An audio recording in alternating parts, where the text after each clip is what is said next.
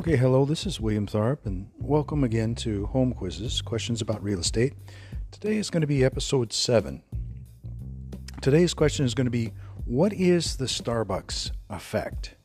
Now, this is a pickup from episode 6, if you remember what is gentrification when it ended. Um, so we're going to go ahead and, and, kind of review one more thing. But, but now, when buying or investing in a house, one of the most important things to keep in mind is your neighborhood. It's often preached the three most important words in real estate are location, location, location. One of the next most important real estate's uh, rules is to buy your home at the right time and at the right price. Uh, this speaks to the fact that you know buying low and selling high is the concept.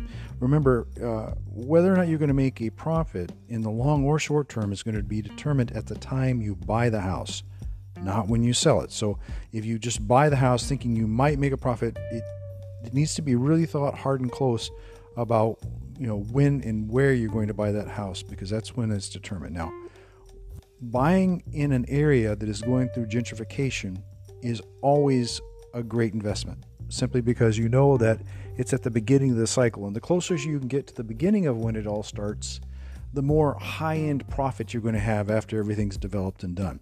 This is also seen a lot of times in new construction, you know, whether you, you buy one of the first houses that's developed as opposed to one of the end, it's going to be worth a, a lot more in equity to you than uh, it will be if you wait the three or four years it takes to develop it out. So, to highlight the, uh, the word gentrification one more time, in case you have missed episode six, this is the process where the character of a poor urban area or, or just poor area is changed by wealthier people moving in, improving housing and attracting new businesses, typically displacing the current inhabitants um, or at least changing them. Okay, now a good example for this is in in episode six we talked about the Harvard study, and this was uh, based upon Yelp data that had, was collected from businesses. And what what I really uh, liked about it was that for the first time uh, we have uh, two studies we're going to talk about today. This one and one uh, by the uh, owners of uh, Zillow. So people started to realize that through the internet and through all these vast collections of, of business information, they could start to extrapolate where the economy was going to go, and more importantly, where a neighborhood was going to go. Now, a lot of times this is called tapestry data. You can, you know, collect this. Uh, there are certain industries or little, little cubby industries that actually do nothing but collect little business data from everybody as they report uh, throughout, and uh, then they resell it to people like um, uh, Edward Glaeser, who, who is using it, for instance, to data. Uh, Yelp's big um, contribution was, of course, having all the business data in one database, which really made it easier. So, uh, when the article document goes through it, one of the things that, that it showed that once a new Starbucks came into a area, that the immediate time that the Starbucks opened its door, all property values within you know a quarter to half a mile went up half a percent. Just done and they continued to increase as as they, that particular Starbucks stayed in place. Now, one of the reasons for this, the study thought was, and I, think this is what they're onto, is who goes to a Starbucks. I mean, let, us face it. Uh, you're not going to find, um, you know, when you when you're looking at coffees that start typically at four dollars and go upwards of, of nine, depending upon your combinations, uh, it, it's going to have to have somebody in the middle class or upwards to even think about going to it, because else it's it's a treat, especially when you're picking up, you know, six, you know, for friends and all the kids in the car. It becomes a lifestyle stop. Uh, now, towards that, Starbucks, of course, wants to place its um, stores are in great convenience to people going into those neighborhoods. So when the Starbucks uh, real estate department at the times it's time for a new Starbucks, it means that they've seen over a period of time, maybe a year, maybe two, an increased um, uh, amount of wealthier people moving into a neighborhood that are going to consume their product, and hence they go. So that's something you want to think about. Um, one of the things I think that was really fascinating was um, Starbucks actually began its own real estate department. They they have uh, all Starbucks are owned by Starbucks itself, the corporation, and they're either leased or they're owned real estate. So in a lot of ways, um, Starbucks is as much real estate company as it is a coffee company. And uh, what they task these um, uh, departments to do is to go and find reasonable real estate in areas that are developing that will just continue to improve. And typically, gentrification areas are, are prime Starbucks locations. You know, um, about 15 years ago, they decided to, to purchase more of their own properties. So getting it right became more and more important. So they had like a full term uh, team that does nothing but go through all this um, reams and reams of demographics. You know, the planning department data, the assessor's data, you know, business tapestry data from across the United States to define where that next Starbucks should be. So, moving from the Harvard study, another study, that, or actually a book that came out, was that for, called Zillow Talks. And um, Talks was written by its uh, two co founders, um, and uh, that was, um, uh, let's see, Rascoff and uh, also Humphries.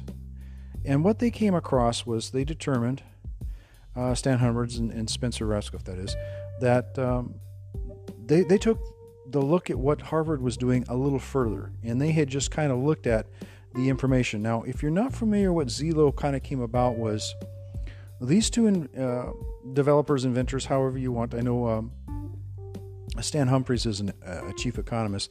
They figured out a way of collecting data from you know all the assessors' offices, the property databases, uh, cities, uh, zoning, and what have you, and being able to create a nationwide database that they could put on the internet and allow people to see values of their homes or changes in their homes. Um, you know, for the networks, it's kind of the same thing Yelp had done, uh, but theirs was more geared towards ownership of real estate. You know, and, and so it was kind of a partnering kind of same concept, same type of data that the, the Harvard study was talking about from Yelp, but this was Zillow's own. So Zillow brings up in, in an article or chapter of their book um, that you know there was one case that they came across, and this was specific to um, where between like 1970 or 19 excuse me 97 and, and 2014 uh, homes within a quarter mile of the starbucks typically increased in value about 96% during that time. Now the industry average for homes was like 65% so what happens here is it, it, they're saying that 36% more value was brought to homes that had a starbucks within a quarter mile than those that didn't have a Starbucks. So that's a huge trend. If you're investing or especially you know if you're looking you know for a place to buy. Because what that means is you know the ultimate goal of a home of course is to provide shelter and, and a place for you to live but it's also the largest investment you're ever going to own. So if, if you can almost hedge that over a period of time you're going to be able to collect in addition to that you know an extra 36% that's big news. That's big money. That's something you want to know, especially when you're in an area like South Miami where the average house is, you know, four hundred fifty, five hundred thousand dollars.